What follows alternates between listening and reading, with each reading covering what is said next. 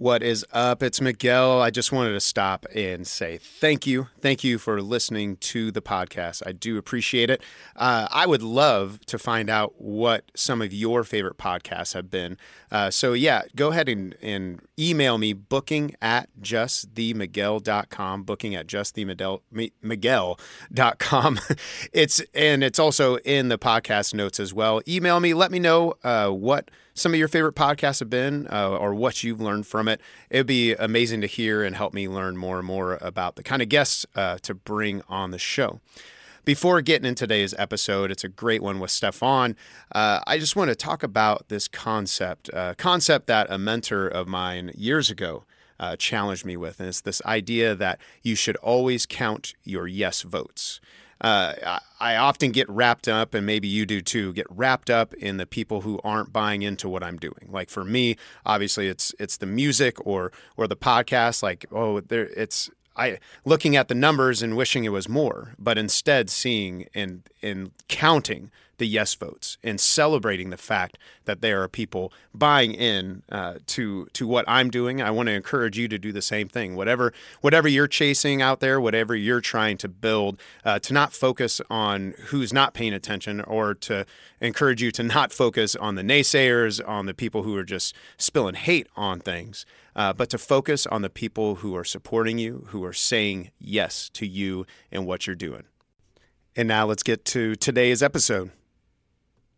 What is up? I am Miguel Antonio, and this is the Live and Create podcast. It's where I interview artists and entrepreneurs about what it means to live a great life and create great things. And on today's episode, we have Stefan. He's a singer, songwriter, and performer. I'm going to read a quick excerpt from Out Loud Culture, an online magazine. They said Stefan is a queer R&B singer-songwriter known for pushing boundaries with his music and effortlessly blending the genres of alt rock and R&B soul. Stefan released his latest single, The King's Gambit, whose mysterious, sultry aesthetic carries throughout the track, paying tribute to his influences like Prince, Billie Holiday, and Alabama Shakes.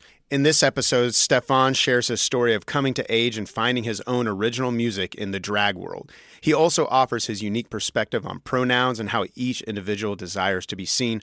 We also talk through current topics and how endless fighting ultimately leads to civil war. And you will be glad to know that neither one of us thinks civil war is a good idea.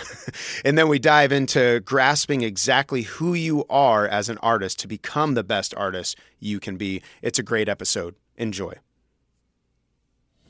the Live and Create podcast.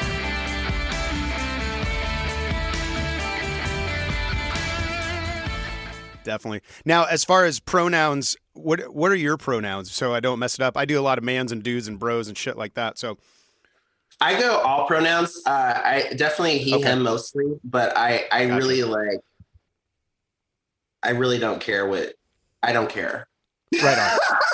I, I just want to make sure because I can. My default is I'll call everybody bro, and I just want to make sure. yeah, people are cool with that. so, bro, like I, I do not care as long as it's respectful, and I've always felt this way. For me, anyway, I understand that it's like your gender identity, obviously, but um, right for me, yeah, it's it's cool. Well, that's a friend of mine. She was transitioning. She's a trans woman, and uh, one day I just I asked her manager, and because I really didn't know where she was in it. And she finally just like she told me she's like just talked to her and she was like, "Listen, I keep everything ambiguous." So I don't really care. I just accept what anyone said. Well, I was like, oh, okay, cool. Just making sure. yeah, I know some people really, really it means so much to them, and um, it just never has for me. And maybe that's too because I've grown up doing drag, like came of age uh, as Keita Rose and like Missy B's and um, fucking Hamburger Marys, whatever. And so everyone calls each other girl or calls each other sis or calls each other by their name, their drag name, and not their real name. So like I have a bunch of people that call me Keita all the time, even though I haven't been Keita Rose in years. But to, the, um, to them, you're Keita to them I'm Kita. And to, to me, sometimes they're Tajma or Widow or Molten or Genoa. And, you know, you just get used to referring to each other like that. And then I have people that just assume that I'm non-binary and just call me they all the time or them. And I just think it's the most interesting thing because I've never ever until recently really like was like, I guess I'll just let people know that all pronouns are okay because I never ever made a statement about that. And so I was like, this Right. is really interesting. Like they and them has become like the safe, the safe word because you don't Right. know what someone wants to be re- referred to as. I just think it's just a lot. And I just, for my sanity and my life, like don't have time. so like call me by my name, call me whatever, just call me. You know what I mean? Like book me. Listen Just don't me. ignore me. That's the thing. That's it, baby. Like I, I don't have time. That's an interesting perspective because I do know some folks where it is a, a very important thing to them. Um, but I would say the bulk of people I've talked to, uh, they're probably more in your camp where it's just like, hey, I, I don't really care. Thanks for trying. But is it, uh, and I noticed like over the last year, the pronouns thing, last year, year and a half has become such a big thing. Now you say it's interesting. Is it interesting just like, like as a case study to you, or is it strange? Is it kind of like, why are you guys I doing don't this? think it's strange. I think that everyone wants to be seen and I, everyone wants to be heard. And Yeah. I think that that's natural and that that's okay. And there are a lot of people that have been forgotten about and that have been transgressed against and that have been oppressed and hidden and um, beaten. And um, they're tired of that, you know? And Right. so, especially the trans community, um, I see it and I, I get it. I understand that anger. Um, I think maybe Black people understand it more than most people in the world, right? Mhm. Because, I mean, if you want to talk to people about pain and oppression, we got it, baby. Um, and not being seen and being heard and not being valued for the whole of who you are as a human being, you know, the three fifths fucking compromise, you know, being seen as, you know, less than a person um, and still being seen as less than a person. Honestly, I'm glad that we're having these uh, Black Lives Matter conversations, and I'm glad that we're being more outspoken about queer lives within Black culture as well, um, because you know it's important, and I feel like queer people and queer Black people. I mean, if you look at Stonewall, you look at you know Marsha P. Johnson, you know. Um, and so many others they lead they lead rebellion they lead fight they lead change they lead um, kind of a discord that needs to happen for people to wake up and widen their perspective of life Right. and um, i respect anyone's pronouns so like it's not a big deal to me but i understand who it is a big deal to um, for some people, it may not be a big deal to say the N word during a Kendrick Lamar song, you know, if they're not Mhm. black, you know, they might do it all the time. But I'm to let you know if you do it in front of me that I'm not down with the shits like that. And you are not fam, baby. So, Gotcha. you know, I think we just all need to learn to just talk and communicate and um, convey our feelings. I feel like if you don't want to do that, great, you don't have to. But I think about most things, if we just would just sit and if someone gets something wrong to us, right, to our worldview, um, we can just explain it. We can just talk to them. If they keep getting it wrong and they don't respect us, then that's on them, right? But I'm Right. not going to waste my energy and my time and my health, especially my mental health, worrying about what other people are going to do or not do, respect or not respect, right? Like I have to keep living my life and everyone else has to keep living their lives too. And I think we can just get caught up in so many semantics and so many categories and labels that we're trying to fight anyway to be seen as equal. It, it's just really is a complex situation. And um, maybe we're at a point where everything is just at it ahead and um, it's exploding. Obviously, it's been exploding for a long time, and maybe it's not done exploding. Um, Yeah. But one day, maybe all of that anger will subside, and we can just look at each other in the eye and say, Man, you're a person, and I'm a person. And we do have these different views, and we do view life differently. And of course, we do because we're in all of these different areas of the world. And I was raised by these parents who came from this, and you were raised, you know what I mean? Like, there's a lot that I think we intentionally misunderstand on both mm-hmm. sides. Um, and I don't even know that there are sides. I think that it's just we just try to make life so easy, and it's just not. Uh, we try to make it black and white, right and wrong, and there's just a lot of gray. And I think we right. just need to be honest with that, and we need to focus on that. Um, we need to address the black and the white, right? We need to address the differences, and we need to honor them and respect them. But I think at the end of the day, we need to focus on the gray, and we need to focus on how we can live in this world together peacefully in harmony and how we can better love each other and better understand each other uh, so that we can achieve the equality that we want so bad. And that has to happen on, for the sake of this conversation, the left and the right, you know, conservative, yes. liberal, moderate, you know, like we all don't need to step on our values or throw them in in the garbage right it's not about that it's not about compromising who you are, but I think it's mm-hmm. about seeing what we are as a whole, you know, and we are inhabitants of this earth without any real knowledge of any other inhabitants of the universe. right. and we're, no, we're no, like, I think that's killing it. I think that's a beautiful perspective too. And I, I think what's interesting is watching the world, watching myself, my reactions towards so many things that happened over this last year um, the gray is really hard to live in. Like I mm-hmm. want black or white. I want to say this person is is the enemy of all the things that I believe in. Like it's just an easy thing, at least for me, to gravitate towards, and it seems like so many people gravitate towards that. But it, it's interesting you say that. Like the gray is so hard to live in, but it is like as I've had harder and harder conversations with friends, uh, it's like we begin to see each other strip away the layers, the tribes that we build up in a way uh, to find mm-hmm. more understanding. And I know that's how I grew in life. I was I used to be in a whole different kind of camp, a very conservative, uh, religious camp, and completely came out of that camp. But it was through conversations and meeting real people and having real life like experiences in the real real world in the gray. And uh, yeah. uh, but then then I find myself flipping to the other side and wanting to get rid of the gray yet again. It's hard. It's hard, but I think that it's only through conflict.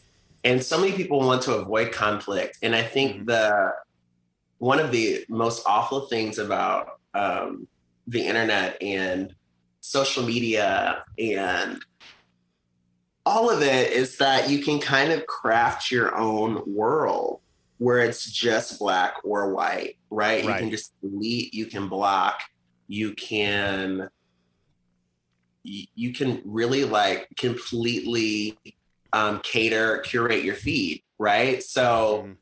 You don't see the gray of the world anymore. And so when you step out from behind your phone screen or your computer or your iPad or your mobile device or whatever, you know, you're in this world now, the real world, and you're like, what the fuck? Oh my God, I can't just I can't just delete and block. I'm so angry. Ah, you know, and it's right. just like now this fucker's right in front of me and I gotta deal with him. and then it makes it more hostile and, and more more difficult because now we're out of practice and i think the pandemic yeah. definitely you know put us out of practice and before that you know we just didn't deal with who we didn't want to deal with anyway and so now we're stepping into this whole new world where we really do have to come together and like figure some shit out because you know the pandemic isn't over yeah. and it's like well, we gotta we gotta you know we've got to just like have the hard conversations and we've we've got to um i think like although it's hard to live in the gray in the long term it makes it easier for everybody you right. know well and it's the um, only it's the really I'm, I'm having trouble shaping the sentence um it's the only real way to have a long term perspective. Uh, that's yeah. a friend of mine is running for Senate right now. His name's Tim Shepard, and we were having a conversation about that. And it's like he wants to change the world and make a great impact in the world. Uh, but he's like, we got to bring the unity back. Like he has these very progressive and liberal ideas, but he's like, I have to spend time hanging out and talking with farmers in Kearney, you know, or in these small Missouri towns because they are a part of this this world that we have to live in. So, mm-hmm. and the uh, the only other option is eventually civil war. You know, like, I mean, I, it sounds like bonkers, but in the end, if we don't figure out that. I don't think it sounds that's that doesn't sound fun. I don't think it sounds bonkers. It definitely doesn't sound fun. I think that um, it's been brewing for a really long time, and I think that um, there is some shit to be addressed. Is there an easier way to address it? I think so, but I think that more people have to be willing to uh, face that they are homophobic, or face that they are transphobic, or face that they are are racist, or face that they are sexist, or face that they are um, infringing their religion on people that don't believe the same way they do in a place that has freedom of religion, and so everyone's religion is valid, but we are still trying to make the law only reflect our religion. Again you know what i mean? Like Right. we we That's the real shit make- that's in front of us. we make life so much harder than it has to be.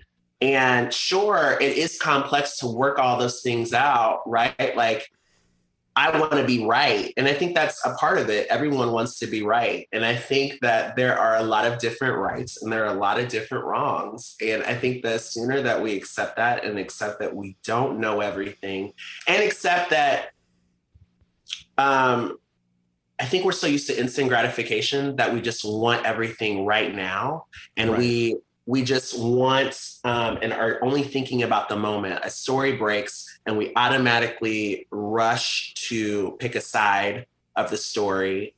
Um, we're not thinking about the evidence that could come within the weeks, you know, after Right. right that can change the whole story it's just literally this is what i believe and if you don't pick a side then you're a part of the problem. And it's just like no the way the human mind works right? Um apart from social media and apart from instant gratification technology is that it's built and made so that we can weigh pros and cons and um, assess situations and look at intention right? And um, that helps us look at not just this moment and my reaction, but it also helps me look at the future. It helps me look at Hmm. the past. It helps me look at everything all together, right? To really make a decision and to intelligently talk and intelligently have an opinion um, to bridge you know uh,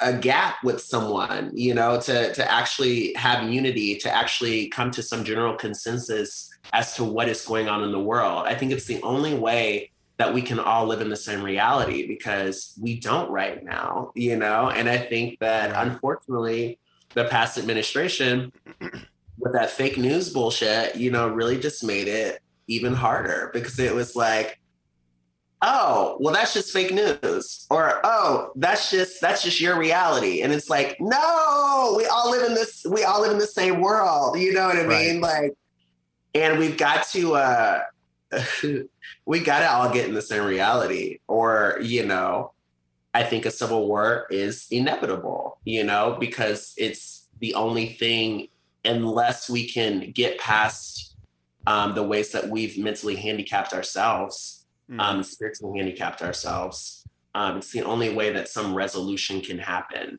Um, and, you know, you just hope that it's your side that wins and everyone thinks their side is the good side, you know? of The course, South you're you're that never South the enemy great. in your story. You know. So, you know, yeah, that's just- where does that uh where does that perspective come from? Is that a, a new development for you? This idea of of the living in the gray and building that unity, or is this a part of you that's that's been there for a long time? I think I've always felt that. I think I was I started to be angry really early on in my life, and I think maybe was just drawn to the history of the world um, at at eight or nine or ten, and so it's always been something that really interested me. I, I know a lot of kids like weren't really interested in history at all. Yeah, they they were all playing video games, and you were reading history books apparently. So Yeah. And I was just like, I was a weird duck. I was like a weird kid. I was like really obsessed with my emotions and um, figuring that out and, you know, trying to figure out like what was going on with my parents and like the complexity of that and how it affected me and how do how do I get out of this someday and why do these kids look at me this way and say that I'm feminine? Um, yeah, I, I was just really concerned with a lot of really complex things at a really early age. And so I remember in high school, I wrote my like angry poetry and I listened to um, Lauryn Hill Unplugged, you know, and I was oh, yeah. like, mad at the world. I was like, this is it. This is it, lady. Like, you got it. And um, I don't know. I remember uh, my heart sinking in my chest the night of the 2016. I, I mean, I just a, a, part of me died, you know, and right. I I did lose hope there, and I was upset and I was angry. But I just remember how angry we all were leading up to that point, and that it did nothing it did literally nothing to help us. If anything, it, it hindered any progress. Hmm. Um, and it really kept us all within our own bubble. And we didn't talk to the rural farmers. We didn't talk to the people uh, who wanted to get back in the coal mines, you know. And it's like, you right. don't want to get back in coal mines? Come on, child. like, come on, bro. like, let's invest in some clean energy. Like, I don't want your lungs to fill up, baby. Come on, you know. um, and so I just got tired of being sick and tired. I get tired of being angry. And there's this Erykah Badu song that I go back to all the time. And uh, she says, Out my mind, just in time. And I think we just get wrapped up so much in our thoughts and we don't realize that we don't have to believe everything that we think. And it's not all for public it's not all for public consumption. Sometimes it's just a thought, you know, and right. sometimes we go and we we type, you know, a, a, four paragraph diatribe about how angry we are at someone that we don't even know. Um, we talk about the president and the vice president's decisions all the time, and they have like a whole syllabus of like the world you know, and we don't have that. we don't have that, and we're That's here like I can't. Back to perspective, right? You know this motherfucker doesn't like, know what he's doing. right, but we don't know. You know, we definitely don't know. But we're here. We are like I would never do that, and that's what it really is. It's not. It's not as much that we're angry with other people and their decisions as we're angry with our own decisions and how we've been complicit, right? Interesting. In, that's, in perpetuating the state of the world. Um, and also, I feel like a lot of times um, it's distraction from dealing with ourselves, right? If we focus on everyone else's shortcomings and problems and uh, past, even though we all have past, right? And skeletons in our closet and things that we would never tell anyone. Um, it's okay because I can just focus on this person's and I can jump on the good bandwagon and I can help this person out and I can, you know, make this person go away and um, I'll just look for the next one, you know. Uh, well, it's like it's watching just... hoarders to me. It's like if my house is a little messy, I can watch hoarders. I'm like, right. I'm not that crazy fucker. I don't have dead cats laying around in my, so I'm good. I'm good. And now I can yeah. just distract myself with with someone else's problems and pain instead of dealing with the, the real shit that's huge, going on under here. It's a huge issue. And so I think what really like sapped me out of it too, I was there in that place anyway, at least politically, especially online. Um and even even racially in in social justice, you know, I just try to approach it from a different way. And sometimes for me, it's just like telling like a random joke you know a random sarcastic like one liner you know that you know 200 people laugh at or like you know what i mean? Like because like that to me like is we're bringing it together you know? Like this is an everyday problem or an everyday thing that we all all share or that happens to all of us. I i grew up watching seinfeld with my mom and so like those like everyday problems of the world you know those normal everyday things that can you know actually be pretty dark but actually also have this shade of light and humor um, just really reflects the way that i see the world and um, really reflects my humor. And so like i'll use that. Um, uh, and also therapy. Therapy is like huge. I think everyone if you're listening to this and you've been thinking about it try it. You know what i mean? Um, absolutely. it changed my life. It really just like turned the mirror on me. I was ready, one, to turn the mirror on myself and figure out how to master what I could of my life, right? And take mm. take my power into my hands and step into my power and use it and not be afraid of it and not be afraid of success. I was like, I'm tired of um, being so angry that I want to drink myself into a well, being so sad that I just want to sex it away, being so um, frustrated that I end up um, spontaneously combusting, you know, in public places, right. you know, with people I love in my community, um, having these these hard mental breakdowns, you know, where where I don't want to be seen for, you know, I just got so tired of that. I got so tired of the world weighing on me so much. And I needed to get out of my mind. And I also needed to realize that my mind was mine, you know? Yeah. Um, in a sense of taking responsibility, ownership of that. That's a key. And I think that's the key to to healing the world. I think when we like take our healing into our own hands, you know, we can understand each other so much more because we're accepting our own shortcomings, we're accepting our own scars, we're accepting our own trauma. And so we can be more understanding of the next person's. And we walk into the world radiating something that is more whole. Um, and I think it influences everyone around us to do the same thing. Uh, and I think that's a big thing. It's just like living your life by example. Um, and by just living your life. You know, that's the thing. You're not like trying to be some influencer, like uh, making some false scenery or some false scene, right? You're literally not living your life as if you are making a movie for people to watch. You're just living your life.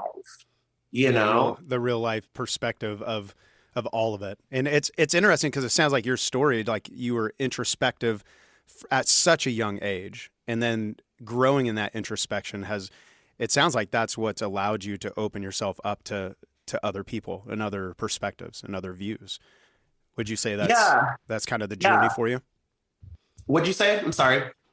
It's right. It just it sounds like so it sounds like you've been so introspective even from a young age uh, you know hearing your story is like you were always looking at other relationships and how that impacted you how it impacted them your feelings and what that meant to you and then as you've grown uh, mm-hmm. even through therapy, it's like the more you've understood yourself, the more you can have grace with other people. It's almost what I hear you saying.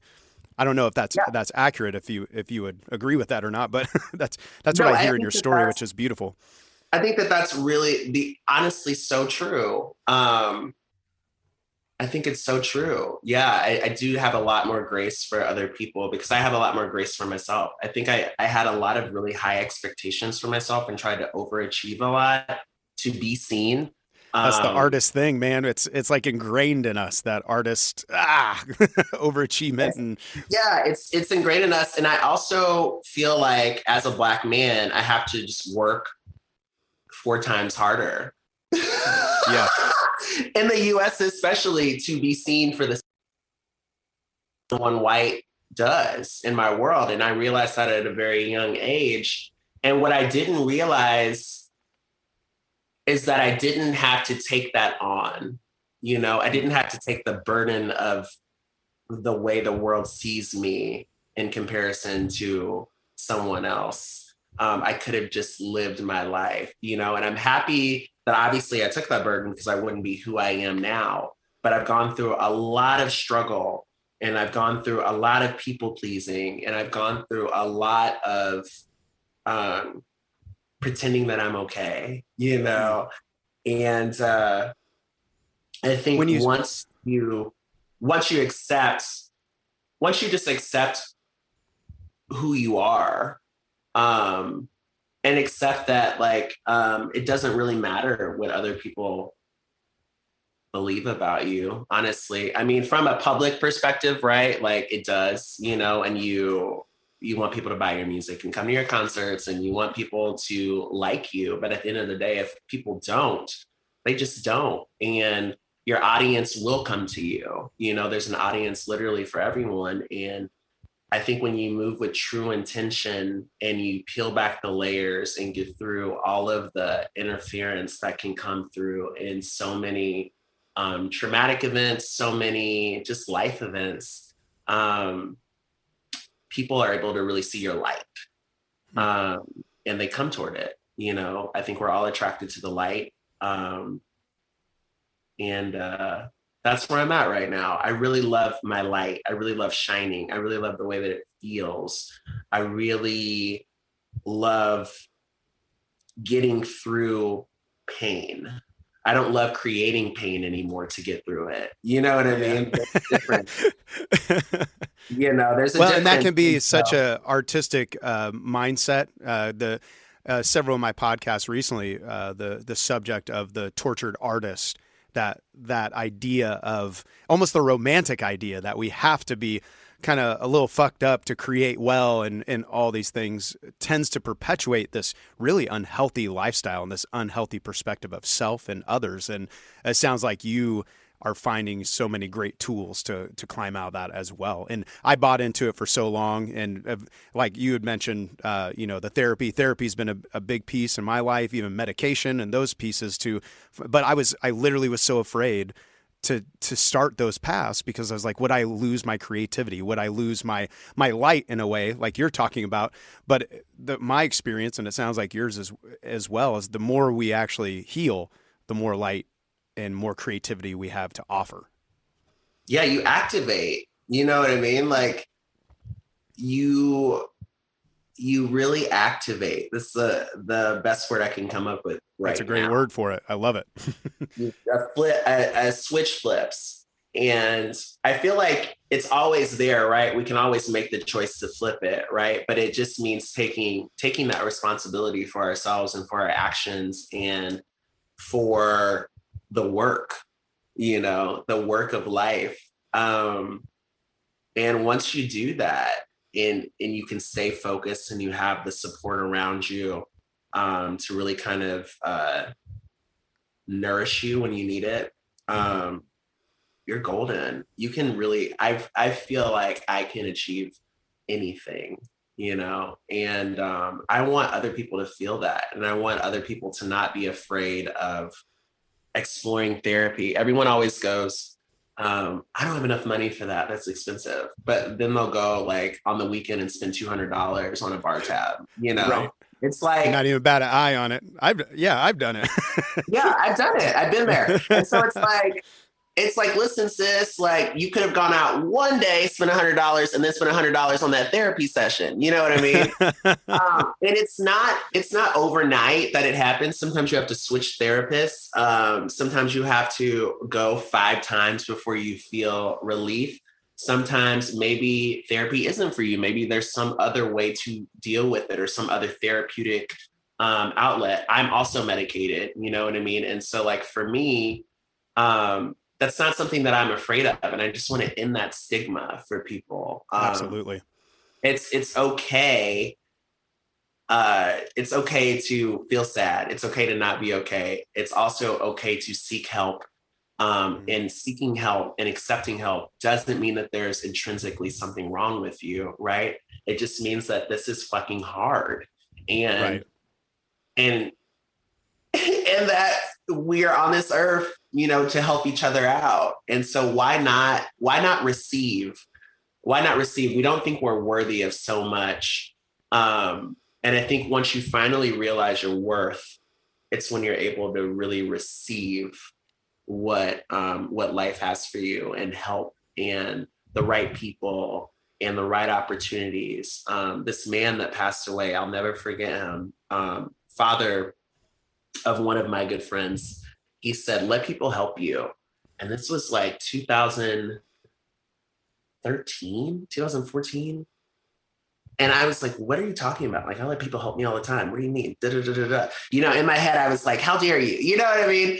And right. I didn't understand it until like two years ago. I was like, oh my God, like, I'm really not letting people help me. I'm really not letting the universe help me. I'm really not letting life flow. I'm really not letting myself be in a moment and be mindful um, of everything that's around me. I'm not letting go of things and letting them just flow out of my life that don't serve me.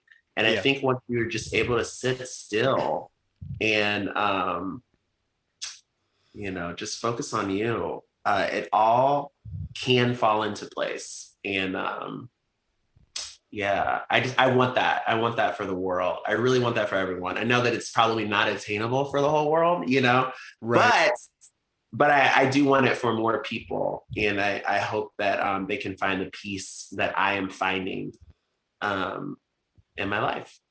That's cool, man. Yeah, I I love that, and that's there's this thing I think about a lot recently. Uh, it's a quote that says, "Slow is smooth, and smooth is fast." And because I I want to go go go, I want to constantly just run, and that's how I've always been, like ever since can, I can remember.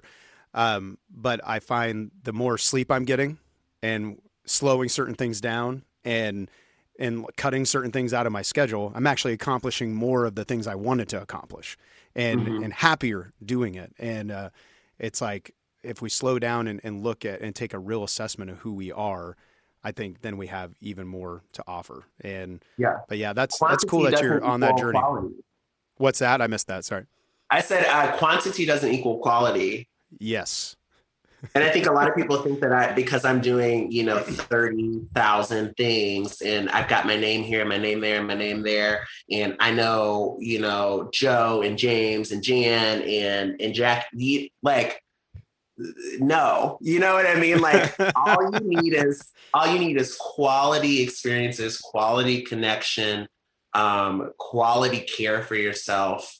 Um, and once you have that you have what you need and everything that you want you know will is there. You know what i mean? Right. I, I think it's just a focus of needs and wants. And um, we're always treading water trying to trying to live the Joneses, you know. Um, well, especially this can be such a competitive industry uh, in the music world. I'm a very competitive person in general, uh, even with friends. Like I, I love the idea of like you know the friendly competition and and all that. Uh, but yeah, sometimes you can get caught in in just looking at other people and like, oh, I need to do that. Oh, I need to I need to have a, a five week tour. I need to, you know, catch up to what they're doing instead of yeah. realizing where you're at. And I heard you yeah. say something earlier where it said you were developing something where your fans will come to you, where they, they will gravitate to this light you're putting out. And I think that's a great way to think of it. Yeah, I think that I worked so hard. I went into 2010 um, or 2009. I moved to Kansas City from Benedictine College. I was finishing a master's program through Full Sail. And I was auditioning for bands. Of course, all of these rock bands were like, what are you auditioning for? You know, and it's like, oh, I can't sing rock because I'm black. Okay, great. You know, and so, you know, I had to deal with all of that. Um, I was trying to get into theater. No one was helpful at all. Um, oh, and so I was like, someone, Connie Carlisle and Jenna Stanwick, the Horror of 84, they came up to me one Monday. I was unemployed at that point, and I would go to the bar in the day, you know, and which is ugh, anyway. uh, and they were like, "Do you want to do a Monday drag show?" And I was like, "Yes." You know, like I wasn't really. I didn't. I was still kind of rejecting the feminine aspects of myself just because of all of the trauma I experienced younger on in my life. Mm-hmm. Um, and I wasn't really, I don't think, ready to like make that like step forward into entertainment. And I really wanted my voice to to be enough. Um, but I was like, you know what? I don't have anywhere else to sing. I don't have any other stages. And why not?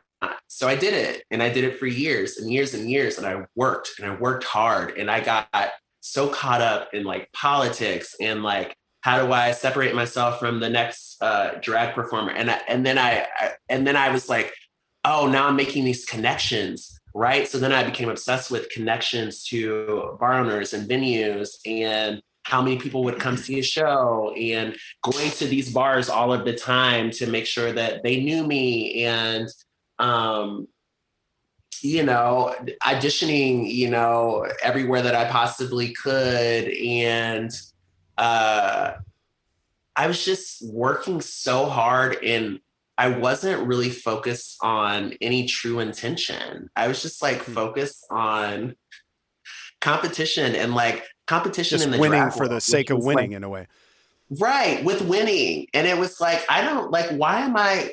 I remember it was like seven years in, it was like five or seven years in, and I was like, what am I doing? Like, why am I trying to be the like the best drag queen? Like, that's not what I want. You know, like my intention is to be um a, a history making worldwide known renowned singer songwriter that changes the world right so why am i like getting caught up in like petty bar drama and like who has the best cosmetics like like who cares you know what i mean Yeah. and why am i like obsessed with these like small theater connections um that haven't really provided me anything but stress um and are always like on my mind with me wondering did i say the right thing this time or um, overthinking a conversation that i had did i say too much or did i you know like i've just put Mhm. myself in so much labor that i never had to and i think it was finally when i was able to um, be released from my job my corporate job oh by the way i was working a 40 plus hour corporate job every single day On and doing that. theater, and doing drag and doing music and so the pandemic for me was a blessing because it was like, okay, boo boo, you need to just like sit down. What do you need? You're going to discover that, you know, the difference between what you need real quick when that check is not coming in. Right. And uh, I knew that, and I've always known that music is the it, it is the intention, it is the goal, it is the focus of my life. Uh, being an artist, being the artist that I dreamed of since I was six or seven, reading liner notes and writing intentions in journals and looking at music docs um, and CD covers and album covers and scratching my mom and dad's records and all of that that that was what i wanted. That was what i needed to focus on um, being true and intentional with my lyrics and my writing. And um, and that's what I did because I had the time. And and it was also one of those situations of well I don't have a corporate job. No one's hiring it's the pandemic and so like I might as well put absolutely 100% of myself into this music um and it was time to write and it was time to get things going it was time to take pictures it was time to use every single asset that I had Right. right? Not my liabilities, right? But my assets to to get closer to not even a goal, right? But closer to myself and my intention. And my intention is to be Stefan, is to be the artist, is to be the musician, is to be the vocalist, the songwriter that is Stefan. And um, I think once you just focus on that, I, I was trying to make all these connections and sending letters and emails and press releases to all these publications, and no one answers back. And you're trying to book uh, shows at venues, and no one answers back, and all of these things. And all I had to do was literally focus on this music and focus on what I knew was great, and realize that I was worthy of success. And literally, I think I sent a press release of Cis Side A, um, maybe even deep before that to the pitch. And um, yeah, from there, it just seemed like all of these things were like coming, all of these interviews through KCUR, um, show bookings. Uh, I, I mean, reviews, great PR, all of this stuff because I just focused on me. You know, I wasn't focused on the way the world would receive me. I wasn't focused on the connections I needed to make. I wasn't focused on um, what people wanted to hear. I was just focused on me. You know, and I, I love what you said, where you weren't even necessarily chasing a goal. You were becoming more of who you are. And I think Mhm. that's a powerful thing, powerful thing. Especially, I'm such a goal minded person, but in that, like, I hearing your story, it's like I can get, I've, I've gone through a, a thing over this last year where it's like I saw this thing, I was like, oh, I want to win against that thing or or you know it's like oh that person's booking that many shows and I want to like be competitive and book more shows but I'm like are those the shows you want? I had to start asking myself is that the artist you want to be? What where where should you be? What should you be doing as as who you know you are? And it's like oh I was about to get on another fucking treadmill towards nowhere. Right and uh, right. that's huge man. Because there's there is no competition I think I heard someone say this and it blew my mind. They were like, there is no door. And I was like, holy shit, there is no door. you know what I mean? Like, because there really isn't. I, I think you just either do what you do or you, you don't. And mm. I think the cool thing about the old music industry, um, the 90s, the 80s, was that like these record men took these records and they did all of the business and set all these goals and product predictions, whatever. But there was so much money, and they just literally let the artist be the artist, you know, right. for the most part. And that's why we have so many of these like golden artists that have influenced generations and that have this timeless work because there's one guy that's like, oh no, this is it. Now they manipulate that and they do all of that stuff, right? Right. Um, that is not really concerned with finding yourself or being an artist but you can really tell when an artist is really just focused on finding out who they are. And i think it inspires the world you know from a prince perspective from a michael jackson perspective from a whitney perspective from a madonna uh, perspective because that's what everyone's trying to do Right. Everyone wants to know who they are. Everyone wants to figure that out. Everyone wants to stand strong and be courageous and be here and be present and be seen. And other people can't see you until you see yourself. And so I really, I really think that that's it, you know? Um, that's it. That's the secret, you know? And, and we're trying to chase these like, mega lifts and and and crazy accomplishments and mountains that all of these artists before us or even right beside us in present day are accomplishing but the way that they're doing it um, the real real greats that shine bright to this day um, past this earthly life um, is they really just went on their own journey into mm-hmm. themselves um, and they were receiving you know, and uh, I just think it's such a powerful thing to realize. It's harder to put into practice, you know. Yes, yeah. To live it out every day, like I'm sure even today, I'll get, I'll see something. I'm like, oh, I want to, I want to win that race, whatever that race is. But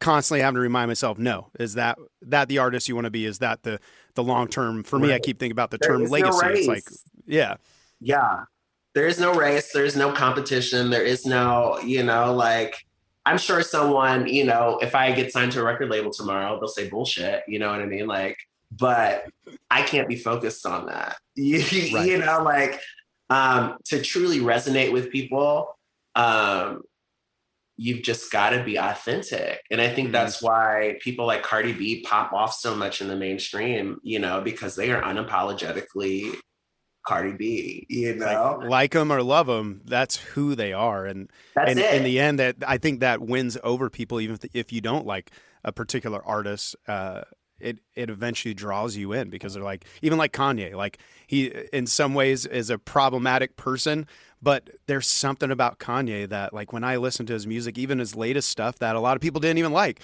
I there's something so authentic and raw that I still connect with, even though it's like I mean, it'd be interesting actually to sit down and have a, a, drink with him, but who knows how we would get along. But there's there's right. something beautiful in that authenticity, and it inspires me to be just as authentic and to strive for that same thing. Well, and everyone can be problematic, right? And I think right. that that's like, I think what what gets us so much is that these people are larger than life, but they're actually just human beings, just like yep you and me and we all do problematic things and say problematic things but it's just like kanye west right it's figuring it all out and thinking out loud and you know has documented his mental health struggles and his right. life and his hard life as a black musician and as a black man as a producer um, you know, the loss of his family, the you, all of that stuff, right? It's right there, but we we hoist these people up as um, examples. We put them on a mm-hmm. pedestal. They They're become like a pop culture Jesus in a way, and then when they right, disappoint and I think that's us, what all celebrities have become for us, and right. Um, and uh, at the end of the day, uh, Kanye is still genius. He's still he's Absolutely. still great. um, I don't agree with everything Azealia Banks says by any means. I think that some of it's very problematic, right? But she's still an incredible musician. She's still an incredible rapper. Uh, the way that she's able to, I mean, you can't just like, you can, I guess, if you want to, right? Everyone has free will. But I'm not just going to throw a whole person away because I know that the sum of a person is the whole of their lives. Um, and so I was just listening to Ghost Town the other day off of Ye, and uh, oh my god, that song! I remember I put on Ye, and I was like, I'm so mad at this motherfucker, but I'm gonna listen to this shit because I know, I know it's gonna be fucking right. and um, Ghost Town yep. came on, and what is it? I put my hand to the stove, and I feel free because nothing hurts anymore. Oh, it's just phenomenal. I forget right. what those lyrics are, but I needed to really feel that. I really needed to feel that intrinsic, um, visceral grasp for truth and for for wholeness that I think Kanye exemplifies in all of his music, um, and that a lot of artists do. And we've got to have it all. You know, we can't just have this perf- perfected version of a human being um, out there that is just good and that doesn't say anything wrong and that. Well, then art dies. at that point right. too because there's no art i mean dies. art comes from and creativity comes from connecting all these different things and and the brokenness that that all of us wrestle with and yeah it's it is interesting it's funny like even just saying problematic uh, i had uh, i'm blanking on his name right now but a former guest he's an activist songwriter does is very outspoken guy uh, but then right towards the end of the podcast, I said, "Yeah, I know this guy's really problematic," and but I, I quoted some other person. I can't remember. Uh, this is a great story so far. I have all the details, but um, but essentially, he stopped me. He goes, "Aren't aren't we all problematic?" And I think you even said that. It's like the the reality is, it's like I'm problematic. You're problematic. All of us have the shit to deal with, and if we we can recognize that then we're probably going to be better off. And and yeah, when you think about, like you said, if I think about an artist, I think about like uh, Christian contemporary music. Uh, a lot of people shit on it because it's just like this two dimensional thing because it's this cookie cutter like crisp like n- nothing in a way. Like all the lyrics are just the regurgitation of of like the the right things to say, and that's why it's not artful anymore. Like maybe there right. is Christian artists out there who are creating it, creating great music, but when you look at that world, and when you look at like some pop music, I think there's a lot of great pop music as well. But there's some where it again they're just going in this formula that is no longer art. It's just well, the cream, cookie cutter piece. Yeah, the cream will rise to the top, and I think that um, everyone needs to be less focused on the trash, you know, uh, mm. for lack of a better word, you know, in quotation, sarcastic, um, because you can't see me, uh, and needs to be focused on supporting the artists that they truly believe in and that they truly feel um, a vibe from, a connection from, uh, that they really can look at as a mirror you know, in their lyrics in their performance in the tone of their voices and the the way they play their instruments and the way that a beat hits or rocks. And I think once that happens, right, then the cream can rise faster. yeah. But I think when we're focused on, you know, who doesn't necessarily align with all of our views, which is no one, right? Mm-hmm. Uh, we forget about what really matters, right? We we Right. get further away from ourselves, and then as a result, we get further away from people that are on the same path that we're on that could really resonate with us. And I don't think that the the mass saturation of the music industry helps because there's so much access now for everybody. But um I think I think that just by like being aware and like trying to be mindful and really listening to lyrics again and um yeah, I think maybe not being as judgmental Mhm. uh and uh you know forgiving yourself for the the shit also that you've done that you like harbor Hmm. yes. i think is huge because once you do that then you can forgive other people right there's some stuff that some people can't forgive and i i totally get that i have my limits too you know like but at the end of the day um you know greatness greatness is greatness and uh that's it No, it's all good. It's all good. Well, I got I got two more questions for you. Time went so fast. So we dove into some great stuff, and I feel like we barely touched on your story even in that. yeah i, hope that the- i the- like gave you some good stuff like Oh, hope this I'm is just, like no, this is great. This is great. Uh, the directions it it uh, it took. Um, I just maybe down the road I have to have you come on again and just go even more into your story because I the more I've learned about your story as an artist and as a, a queer black man living in the artistic world, I think you have so much from your story to offer a lot of other people uh, and and encourage other people. So definitely, if you're listening to this, go go check out Stefan. All the things I'll put the links in there. But uh, the last two questions, uh, it's from the Live and Create podcast. So uh, the first one being, right now, how would you define living a great life?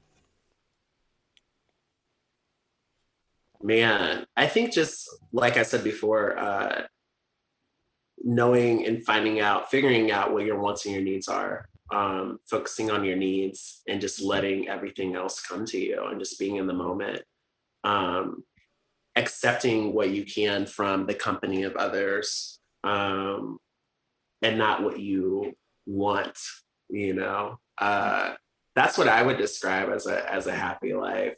Um, sure i've got like bills that i really wish i could pay right now and stress uh, but I'm, i can't fixate on that or focus on that. At this moment do i have everything that i truly need? Yeah i do. And so that allows me to focus on now whatever that means i'm focusing on this interview right now and i'm getting so much out of it and so much so much richness and so much happiness from it um, because I can allow myself to just be here. So that that's what it is for me. That's awesome. It's a freeing perspective. Uh, like hearing you say that, like even in my mind, kind of frees me up. And so I, love that. And so for the last uh, question, right now, how would you define creating great things?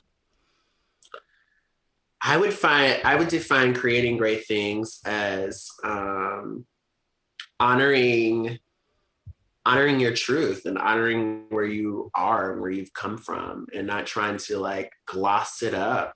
I think just like sitting and feeling it allows you to have this great resource material, right? To paint this beautiful picture with.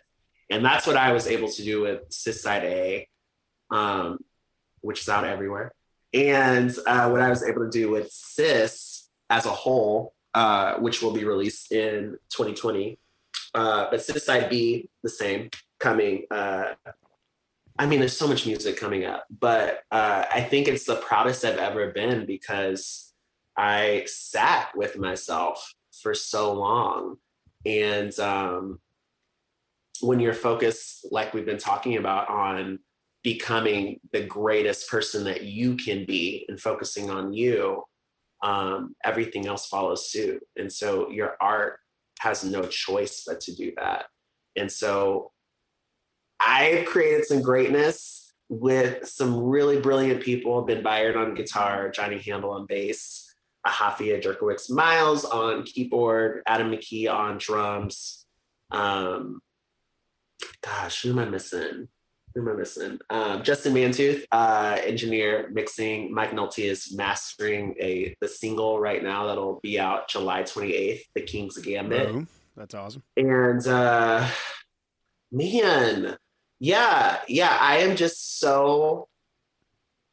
Sometimes I shock, like I wake up and I'm like, how did I get here? I never thought that I would get to this place. I thought that I would be sad and upset and angry maybe forever. And there was just one moment that I was just like, no.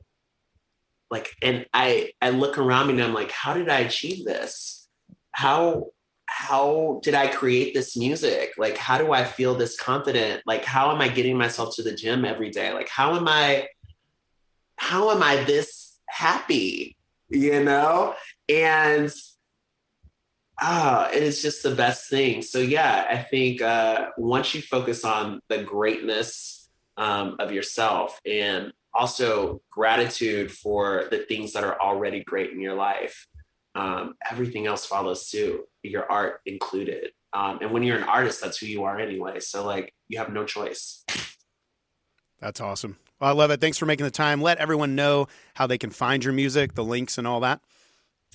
Yeah, I would go to www.stefan.com. So it's just my name. I was able to snag that domain name forever ago. Thank God. I need to get my yeah, well um, but yeah, everything is there. Um, if you just type in Stefan on um, any of your streaming services, Apple Music, uh, Spotify, Tidal, um, everything will pop up there. And uh, YouTube, same thing. Just type in my name, you'll see me there. Uh, if you're trying to follow me on IG or Twitter, it's at Lovesick Writer, L O V E S I C K W R I T E R. Um, I was very emo when I uh, came up with that handle name and decided not to change it. That was back in the day, by the way. Side note, when everyone was like, Drake was like Champagne Papi, and Riri was like Bad Girl Riri, and like no one was their actual name. And then I was like, five years later, like, damn, I should have just said at Stefan, you know? but now, now it's at Lovesick Writer and damn uh, the trends. yeah, you know, like when you think of like branding, when you figure out more about business, you're like, oh, damn. But whatever, it's done yeah. now. It's Lovesick Writer. It is what it is at this point, man. I love is. it. Well, thanks for making the time. It is awesome.